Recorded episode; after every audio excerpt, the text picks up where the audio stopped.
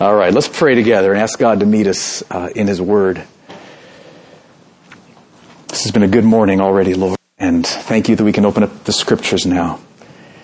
And as you promised, would you have your Word be alive in us, not just words on a page, but words that communicate living truth of who you are, and that we would be strengthened, that we'd be strengthened through your Word, I pray today. So come and do a powerful work. Help me to be wise and clear and just give me the heart that I long to have, Lord, to, to preach this powerful chapter. We pray this in Jesus' name. Amen. Good. Let's go ahead and turn in your Bibles to Isaiah chapter 40. I want you all to be able to have a Bible you can look on. So if you, if you didn't bring your Bible this morning, go ahead and raise your hand because we want to bring one to you so that you can look on. I want you all to have Bibles. So Raise your hand high. We'll bring one to you. Isaiah 40 is on page 599, by the way, in the Bibles that we're passing out. So, very good. I want you to think about times in your life when you feel weak. Emotionally weak, psychologically, spiritually weak. Think about those times. We all know what it's like to feel strong. We like that. You know, you feel strong when you look ahead in your future. Everything looks great. And everything in the present is like moving with traction ahead to this great future. That's when you feel strong. But think about the times when you feel weak, when your future maybe looks fearful or dismal or bleak, when there's problems in your present circumstances. So think about those times, just for a second, when you feel weak. And, and ask this question. What do you do at those times when you find that you're feeling weak? What do you do? Because nobody likes to feel weak. We all want to feel strong. So what do you do? And there's dozens of possibilities. I mean, some, some of you might, you know, you go shopping, right? Or you go for a jog, or maybe, you know, you go and eat something or drink something, right? That's, that's a common step that people take. Or maybe you're the kind of person where you sit down and you're going to plan out how you're going to move into the positive. Or maybe, maybe you do the psychological thing where you ignore the negatives and focus on the positives. Or, Maybe you're the kind of person you read poetry, or you meditate, or you journal, maybe, or you call up a friend, or you, you know, check your email, or you see if anybody has liked you on Facebook recently. There's just all kinds of things you can do to, to try to try to get strong. The problem with all of those approaches is that none of them give us the strength that we need. None of them give us the strength we long for. I can say that by experience. I've tried, I think, almost all of those, and, and I would guess you have too. We know that none of those approaches give us the strength that we long for. But in this chapter of Isaiah, Isaiah chapter 40, the God of Abraham, Isaac, and Jacob, the God of our Lord Jesus Christ, the, the God of, of the Bible, gives us an amazing promise. He promises that if you will wait upon the Lord, wait for the Lord, every time you do that, He will renew your strength. He will come to you and strengthen you. Every time. Those who wait upon the Lord will renew their strength. This is a huge topic. And this is absolutely relevant for every single person here. Some of you may not yet be followers of Jesus. And you're here learning and, and examining and, and absorbing and putting this all together. And we are so glad you're here and we're honored to have a part in your spiritual pilgrimage. But this topic is crucial for you because it will help you get a better feel for what does it mean to be a follower of Jesus Christ. And what you're going to see this morning is that a crucial part of following Jesus is that when you're weak, you can turn to God in the person of Jesus because of his death on the cross, and every single time you turn to God in your weakness, he will come to you and make you strong. Now that is an amazing promise. And so if, if, you're like, even like, maybe you're on the fence this morning saying, I'm learning, I'm putting it together, I haven't quite given my life over to Christ yet. I mean, isn't that reason enough right there? I mean, can you imagine that every time you felt weakness, you could turn to the God, the creator of the universe, and because of what Jesus has done, as you wait for Him, He will come and strengthen you. It's huge.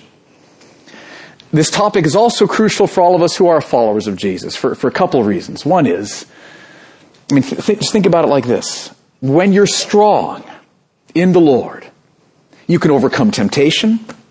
right? You can be more than a conqueror in any trial that you're facing, right? You are more loving in your family, with your, in your marriage, with your children. You're more focused and excellent focused and, and honest and, and working with integrity in your career and your job. You're transformed there. You become more generous to the poor. You become more caring for the needy and the widows and the orphans. Everything flows out of strong hearts in the Lord. So just think of what would happen if every person here at Mercy Hill Church, what if every time we became weak, which happens frequently to all of us, we could get strong. So that everybody in Mercy Hill Church is, we're just moving into strength, moving into strength, moving into strength. Think of what would happen. We would be strong and Christ would be glorified and the gospel would advance. So this topic is huge for all of us. So let's dig into Isaiah chapter 40 to see what Isaiah says. And I thought the best question just to kind of get a feel for what's going on in this chapter is to start by asking, what was Israel, the nation of Israel, what were they feeling at this point? I just want you to put yourself in their shoes, kind of give you a historical background so you see what's going on at the time that Isaiah is writing this. Centuries before Isaiah writes this, God had delivered Israel from being slaves in the nation of Egypt and had brought them into the promised land, a land, how's it described? Flowing with milk and honey, right? And so they were there in this promised land and God lavishly blessed them. I mean, he just poured out his favor upon them. He brought harvest after harvest, gave them political security, multiplied them, and all the nations around were just in awe of the, the favor that God had shown upon them. But Israel, for the most part, repeatedly turned their backs on God. Again and again and again. And God sent prophets and sent teachers and sent preachers to, to call them back. But again and again and again, Israel turned their backs on God until finally God said, I need to do what I promised I would do. And God brought Assyria to conquer the northern kingdom as punishment.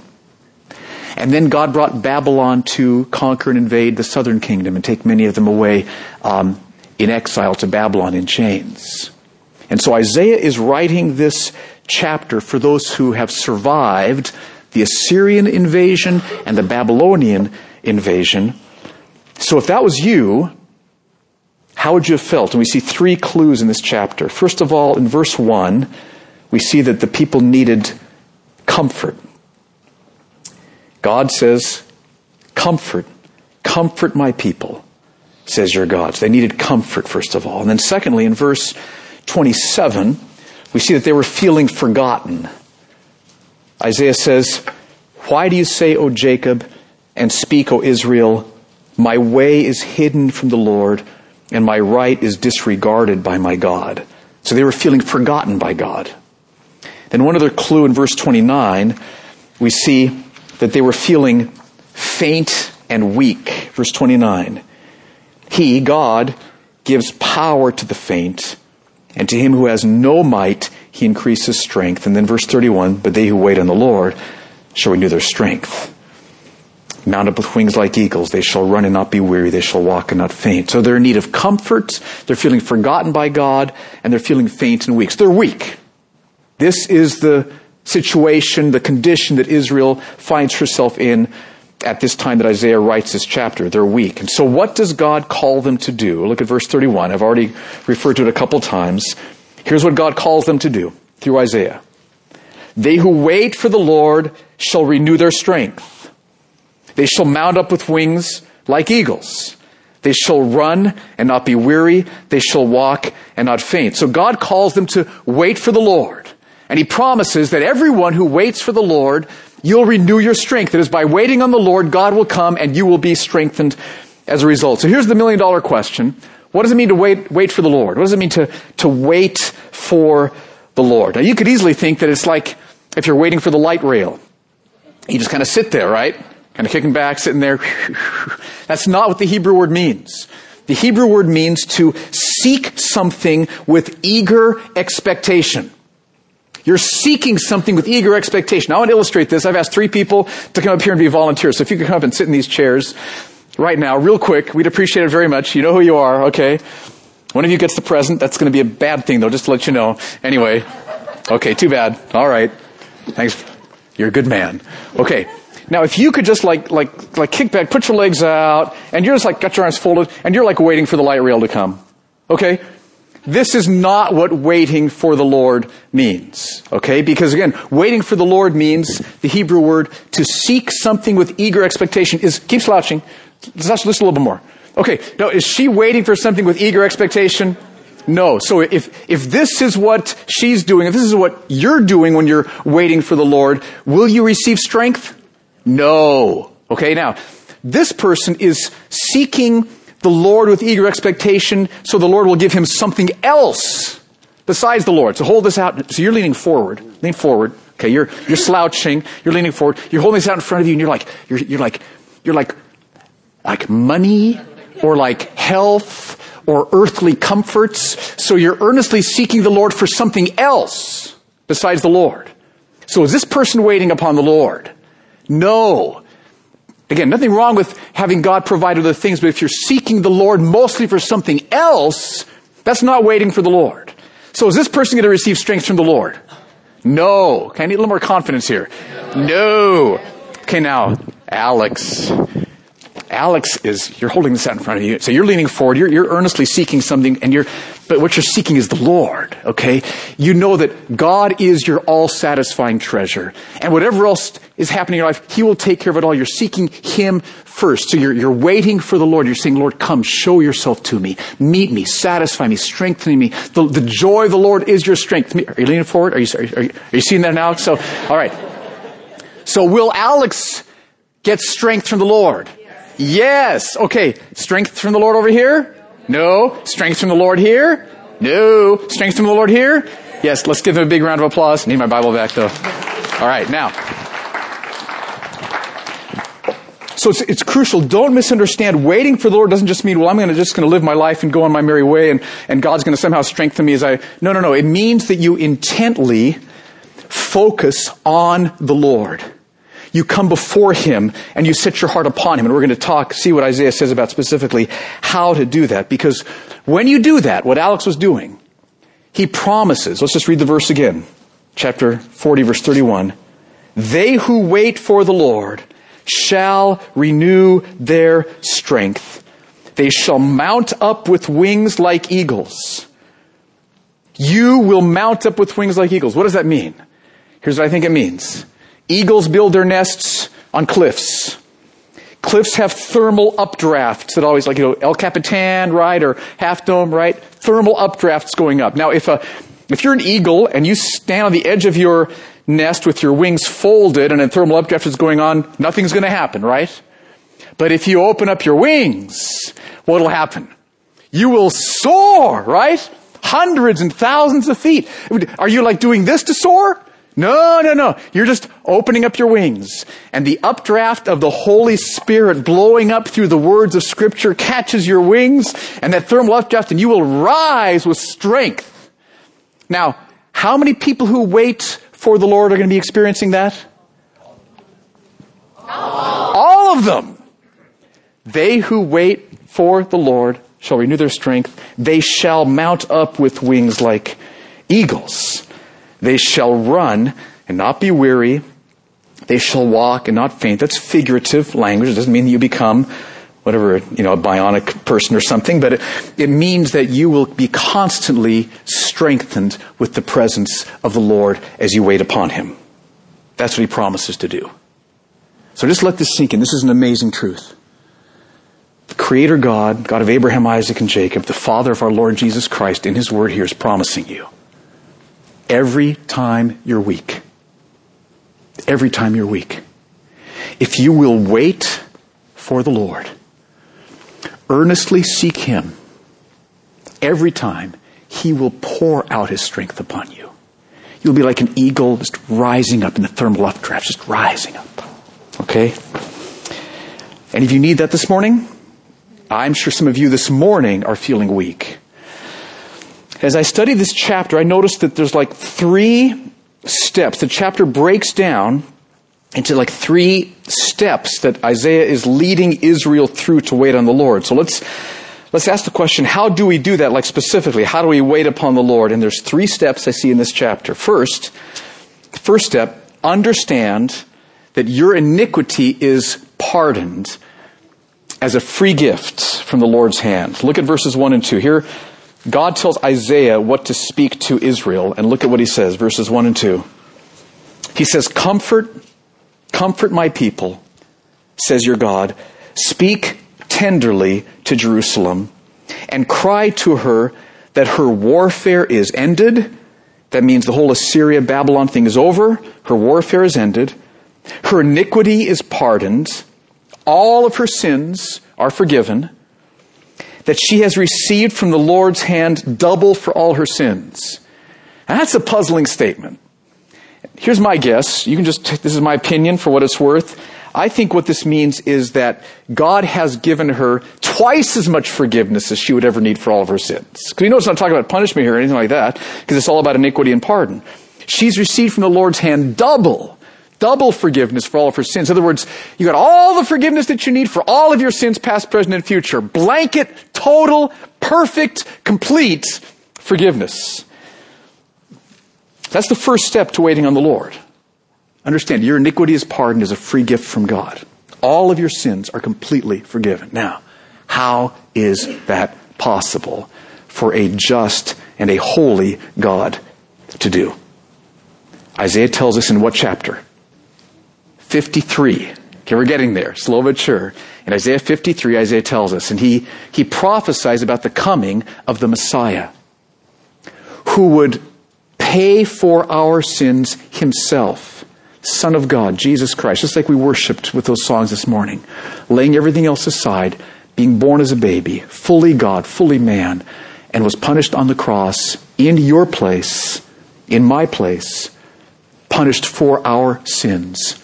And so, see, here's the deal. The moment that you put your trust in Jesus Christ, I mean, at that moment that you trust in Jesus Christ as your Savior, as your Lord, as your treasure, at that moment, a massive change just takes place between you and God.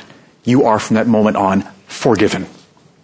Past, present, future, all your sins completely, 100% forgiven. Now, why is this such a crucial first step for waiting for the Lord, for receiving strength from God? Well, picture like this. I try to think of an illustration. You're, you're on one side of this canyon, like think about the Grand Canyon, okay? And this is a side where you are in your, in your weakness. And across the canyon, there's another side, and that's where God is with the strength that you need. Okay, so here you are, weak. Across the canyon is God with His strength.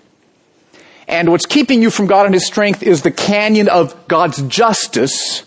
Namely, because of your sin, you can't come to God. You deserve God's punishment. So here you are, in your weakness, separated from God's strength by the, the canyon of God's justice. Okay? So what has God done? God in His mercy has built a bridge of God's mercy through Jesus Christ, paying for sin. And so the moment you put your trust in Jesus Christ, that bridge from your weakness to God's strength is there. It's the bridge of God's mercy. Now, there's two reasons people don't receive God's mercy, at least two. I'll just mention two of them that, I, that are pertaining to this point. One reason people don't receive God's mercy is because they don't think that there's a bridge there. They don't acknowledge that Jesus Christ is the bridge of God's mercy, which can take you from your weakness into God's strength. And so they just stay on the side of weakness and they, they do meditation and they read poetry and they go shopping and they, they work out, okay, and try to get strength that way because they don't see that there's a bridge there. That's one reason.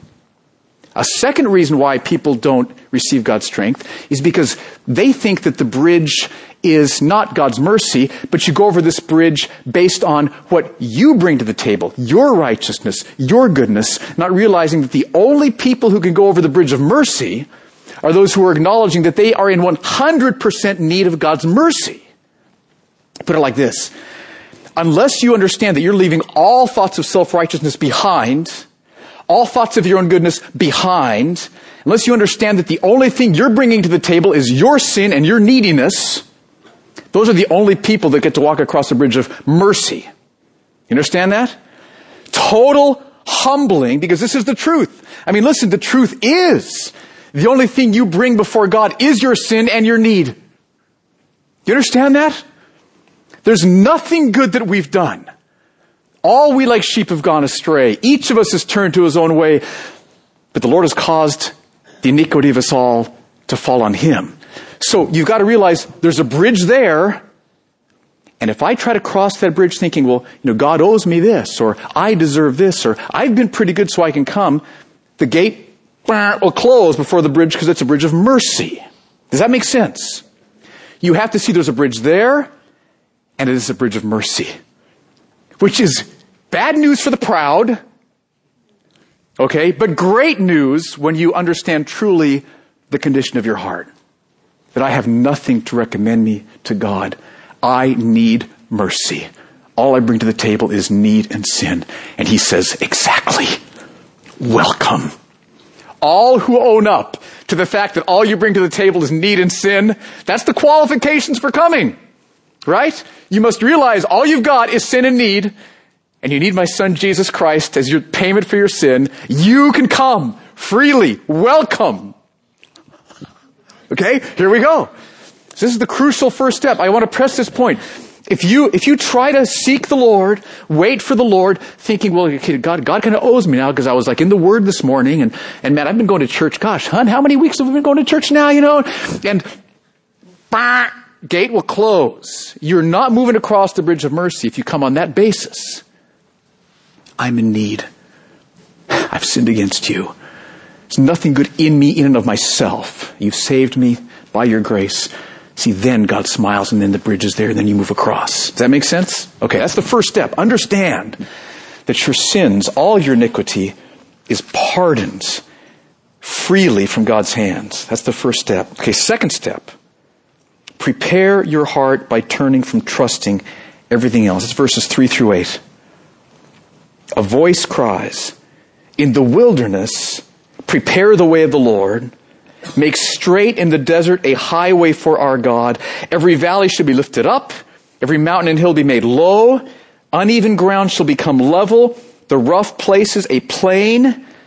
And when you do this preparing, verse 5, and the glory of the Lord shall be revealed, and all flesh shall see it together, for the mouth of the Lord has spoken. A voice, cry, a voice says, cry. And I said, what shall I cry? It's Isaiah talking. God says, cry this. All flesh is grass, and all its beauty, all, all the beauty of the world, everything else that's out there is like the flower of the field. The grass withers, the flower fades when the breath of the Lord blows on it. Surely the people are grass. The grass withers, the flower fades, but the word of our God will stand forever. Okay, on verse 3, Isaiah calls people to prepare for the way of the Lord. So who is it that's supposed to prepare for the way of the Lord? And if you've read the New Testament, who prepares for the way of the Lord? John the Baptist. The apostles use this passage here. So this is a prophecy about John the Baptist coming. Okay, he calls the nation, he prepares for Jesus coming by calling the nation of Israel to repent of their sins. But that's not the only fulfillment of this passage. Many Old Testament prophecies have multiple fulfillments. And you can tell from reading this that Isaiah's contemporaries at, at his time, around, you know, around 700 BC, at that time period, he's calling them to prepare for the way of the Lord also. And saying that if you do prepare your hearts, the Lord will come with his glory. He will come. He will strengthen you, as he then mentions again in verse 31. So he's calling his contemporaries, prepare your heart and the Lord will come to you. And how are they supposed to do that? It's by turning from everything else to God alone.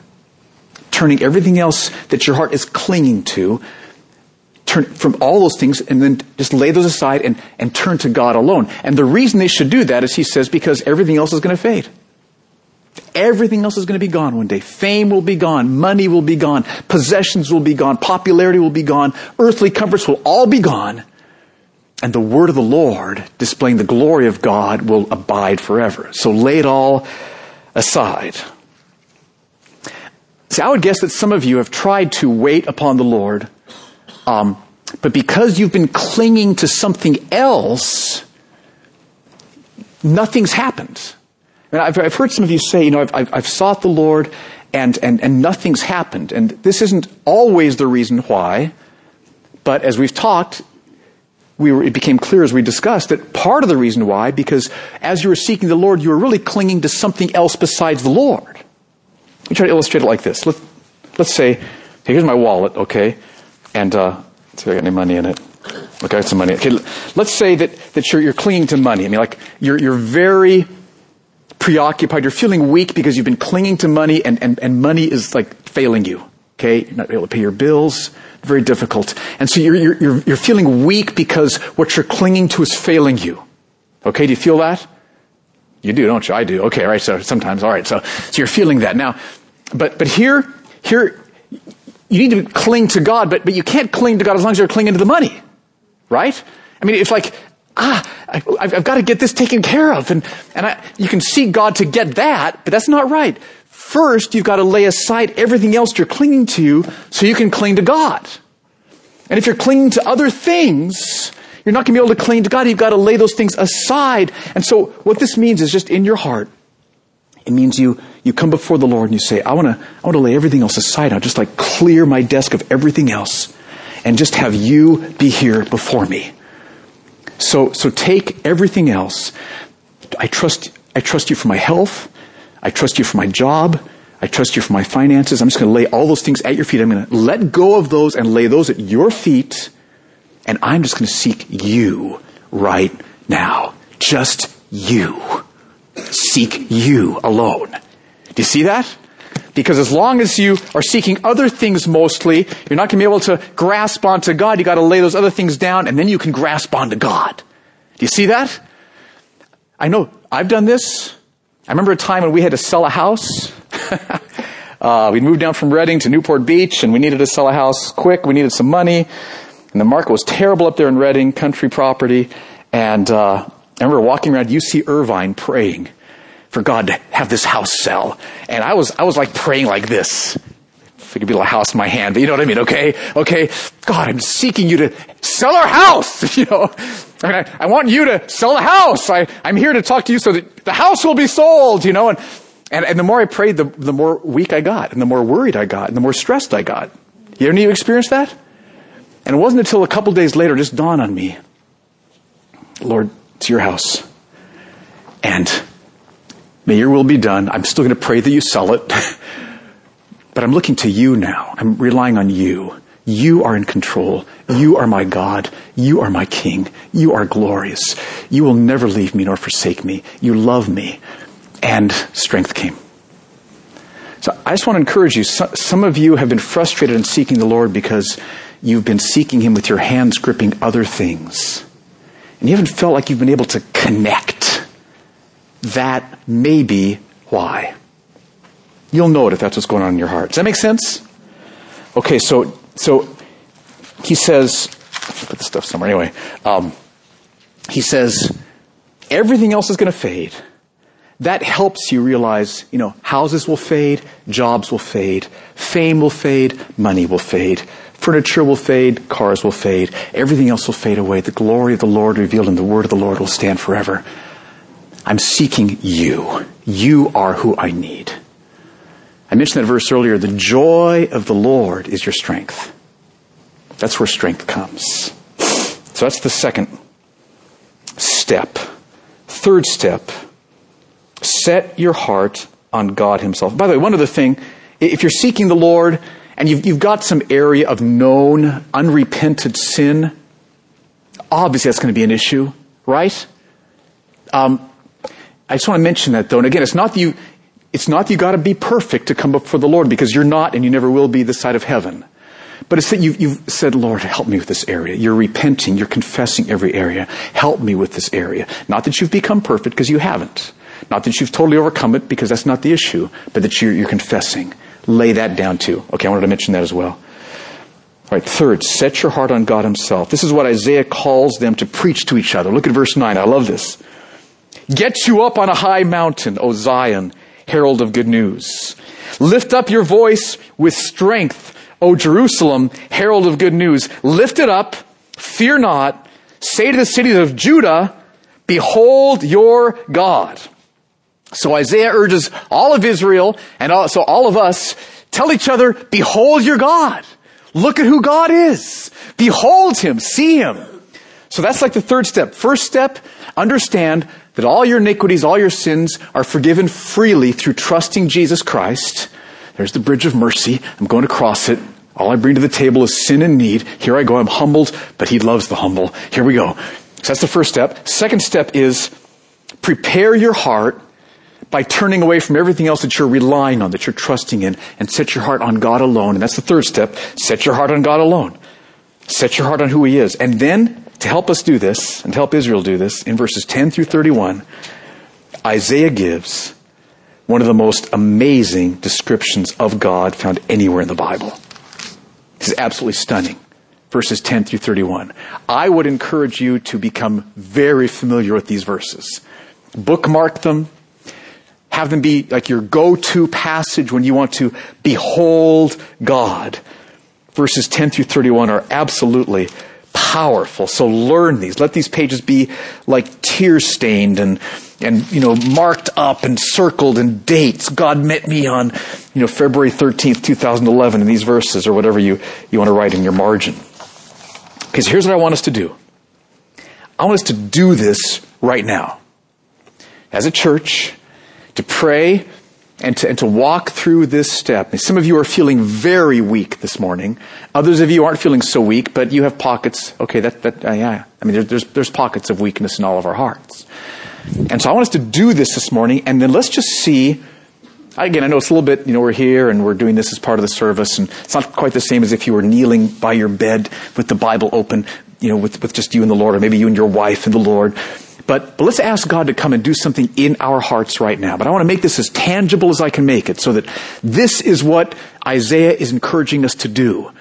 Again, waiting on the Lord doesn't just mean, okay, I'm going to just kind of go through my day and, and I'm waiting on the Lord. I hope He'll strengthen me. So, you know, like what's, you know, what's for breakfast and then, you know, go do your work. That's not waiting on the Lord. Waiting on the Lord means you set aside time to understand that forgiveness is yours through Christ alone Turn away from everything else you've been relying on. Just lay those things down at His feet and trust them to Him. And then you set your heart on God. And when you do that, those who wait for the Lord shall renew their strength. And so I'm praying that right now as we do this, God is going to come by the power of the Holy Spirit and many of you will sense strength rising, the, the thermal wind of the Spirit from the pages of the Scripture catching your wings and just lifting you in peace and hope and strength. So let's do that. I want to pray for us, and then let's just walk through these three steps. So, Lord, I pray right now that you'd come. We want to do what you've called Isaiah to write here. We want to live this in some measure right now so that this afternoon, tonight, this coming week, every time we find our hearts feeling weak, we could wait upon you, wait for you, and experience you giving us the strength that you promised to give here. So I pray that you, you just come upon us right now. So start just by seeing that your iniquity is completely pardoned as a gift from God's hand through Jesus Christ. Just start there. Don't, don't assume, oh, I, I know that. No, no, no, no. Get it. Get that. There is a bridge from your side of weakness to God's strength over the canyon of God's justice, and that bridge is God's mercy in Jesus Christ. What a great gift from God that there's a bridge. And it's a bridge of God's mercy. So rid your heart now, rid your mind now of any thoughts of, I've been pretty good, God owes me, I deserve something good from God here. None of those are true. What we deserve, the scriptures teach us, is, is eternal judgment. But God loves us in Christ. And so you're putting your trust in Jesus. Because of that, you're completely forgiven and you can go over the bridge. So that's the foundation. So just let that sink into your heart right now. And just talk to God in the quietness of your heart and thank Him right now for the bridge of His mercy given through Jesus Christ. Thank Him. Thank Him just in, in the quietness of your heart right now. Thank Him. And, and humble yourself with the fact that all you can bring to the table here is need and your sinfulness. Let that, let that be a humbling thing. Okay, then second, I know we could take more time on all these, but just for the sake of moving ahead here, prepare your heart by turning from everything else that you've been trusting, relying on, seeking your security in, seeking your identity in. Lay those at Jesus' feet. Just surrender them to Him. Let go of those. That's how you prepare your heart. You've got to let go. If there's unconfessed sin, confess that before the Lord right now. Oh, He, he loves confession. He will move in because of what Jesus has done and He will cleanse you. He will forgive you. He promises. So let go of the other things that we can tend to cling to. That's how you prepare your heart. So just do that right now. Just let, let go of those things. Lay them at His feet. Open up your hand. Let go of those things. Just do that. Talk to Him about it.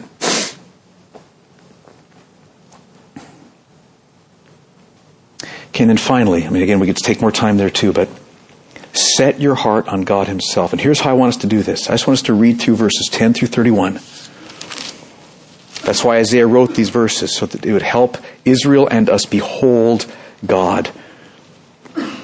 And Lord, I pray that as we do this now, these would become alive. These words would become alive. And I pray that as we linger on these words of Scripture, that you would be imparting strength to, to every heart that's here. That right now, by a supernatural work of your Spirit, strength would come. So let's read these through. These are so powerful. Behold, this is verse 10. The Lord God comes with might, and his arm rules for him. Whatever your concerns are, God's mightier and He rules over those things. He comes with might, His arm, His strong arm, it rules for Him. Behold, His reward is with Him, His recompense before Him. He will come with blessing, with reward, with favor. He'll come with goodness to you. See that. Behold Him. Verse 11. He will tend His flock like a shepherd. He will gather the lambs in his arms. So we've got this arm ruling in verse 10, powerful. We've got this arm tender in verse 11, gathering the lambs in his arms. He will carry them in his bosom and gently lead those that are with young. This amazing combination of awesome power in verse 10 and tender care in verse 11. Okay, we could linger, but gotta move, move ahead. Verse 12. Who has measured the waters in the hollow of his hand? The answer is God has. And marked off the heavens with a span, like measured the universe, and closed the dust of the earth in a measure, and weighed the mountains in scales, and the hills in a balance. Who's done that? God has. No one else has. God is huge that he would do that. So just let your mind just get blown with how big God is. He's measured the waters, all the seas, in the hollow of his hand. Verse 13. Who has measured, or that Hebrew word might mean directed, the Spirit of the Lord? Or what man shows him his counsel? Whom did he, God, consult? And who made him, God, understand? Who taught him the path of justice and taught him knowledge and showed him the way of understanding? The answer is no one did. God knows everything all the time. He's got infinite bandwidth. He knows everything consciously all the time. Everything. He knows you. He knows everything about you. Every need you have, He knows. Verse 15 Behold, the nations are like a drop from a bucket. The nations, Babylon, Assyria, massive empires, China, America, Russia, India, the nations are like a drop from a bucket before him and are accounted as the dust on the scales. Behold, he takes up the coastlands like fine dust. Lebanon would not suffice for fuel, nor are its beasts enough for a burnt offering. That may be like, you know, God is not impressed with religious ritual. I mean, you could take all the cedars of Lebanon and burn them as a burnt offering and God would not be impressed. That'd not be enough to impress him. All the nations are as nothing before him. They are accounted by him as less than nothing and emptiness. So compared to God, the nations, the nations, the empires of the world are nothing. To whom then will you liken God or what likeness compare with him? An idol. You know, compare him with an idol? he gets a little sarcastic here. A craftsman casts it and a goldsmith overlays it with gold. He casts for it silver chains. He who is too impoverished for an offering chooses wood that will not rot. That's important for idols. They want the wood to rot. That'd be really bad for an idol if it rotted. He seeks out a skillful craftsman to set up an idol that will not move. Idols are just nothing. You've got to make sure that they're nailed up right so they don't fall over. Are you kidding me? Verse 21. Do you not know? Do you not hear? Has it not been told you from the beginning? Have you not understood from the foundations of the earth? It is he who sits above the circle of the earth, and its inhabitants are like grasshoppers. He's so big, we're so small. Who stretches out the heavens like a curtain and spreads them like a tent to dwell in, who brings princes to nothing and makes the rulers of the earth as emptiness. Who changed things in Egypt this last week? God did. God did brings kings to nothing. Scarcely are they planted, scarcely sown, scarcely has their stem taken root in the earth when he blows on them and they wither, and the tempest carries them off like stubble. To whom then will you compare me, that I should be like him, says the Holy One? Lift up your eyes on high and see, see the stars. Who created these? He who brings out their host by number, calling all of them by name, by the greatness of his might, and because he's strong in power, not one is missing. So, verse 27 Why do you say, O Jacob? Why do you say, Mercy Hill? And speak, O Israel, my way is hidden from the Lord, and my right is disregarded by my God. Why do you say that? Your way is not hidden from the Lord. He will do everything for you that's right. Have you not known? Have you not heard? The Lord is the everlasting God, the creator of the ends of the earth. He does not faint or grow weary. His understanding is unsearchable. He gives power to the faint, and to him who has no might, he increases strength. Even youths shall faint and be weary, and young men shall fall exhausted. But, but, they who wait for the Lord shall renew their strength. They shall mount up with wings like eagles. They shall run and not be weary. They shall walk and not faint. You never need to stay weak. You never need to stay weak because those who wait for the Lord shall renew their strength. They shall mount up with wings like eagles. They shall run and not be weary. They shall walk and not faint. Here's my challenge, church. Every time this week that your heart gets weak, wait upon the Lord. Wait for the Lord. Earnestly, expectantly seek Him. Understand the cross, turn from everything else, and rely on Him alone. And God will strengthen you. He will strengthen you. Okay, let's stand together. Let's pray this into our lives. Lord, come by your power right now. I ask, Lord, that even today, even today, Lord, those here who are feeling very weak, would you have them wait upon you, wait for you? Would you meet them sweetly with your presence by your Spirit? We thank you for the cross, Jesus, that there's a bridge of mercy over over the Father's, over God's justice to God's strength. Thank you that you've made that way. And I pray that everyone here this week would know what it means to wait upon the Lord and watch you renew strength. So come and do that for us, Lord, I pray. For the glory of your name, for the good of our hearts, for the good of our families, workplaces, the poor, the lost in San Jose. Let us be people that are waiting upon you for strength every day. And I ask this in Jesus' name. Amen.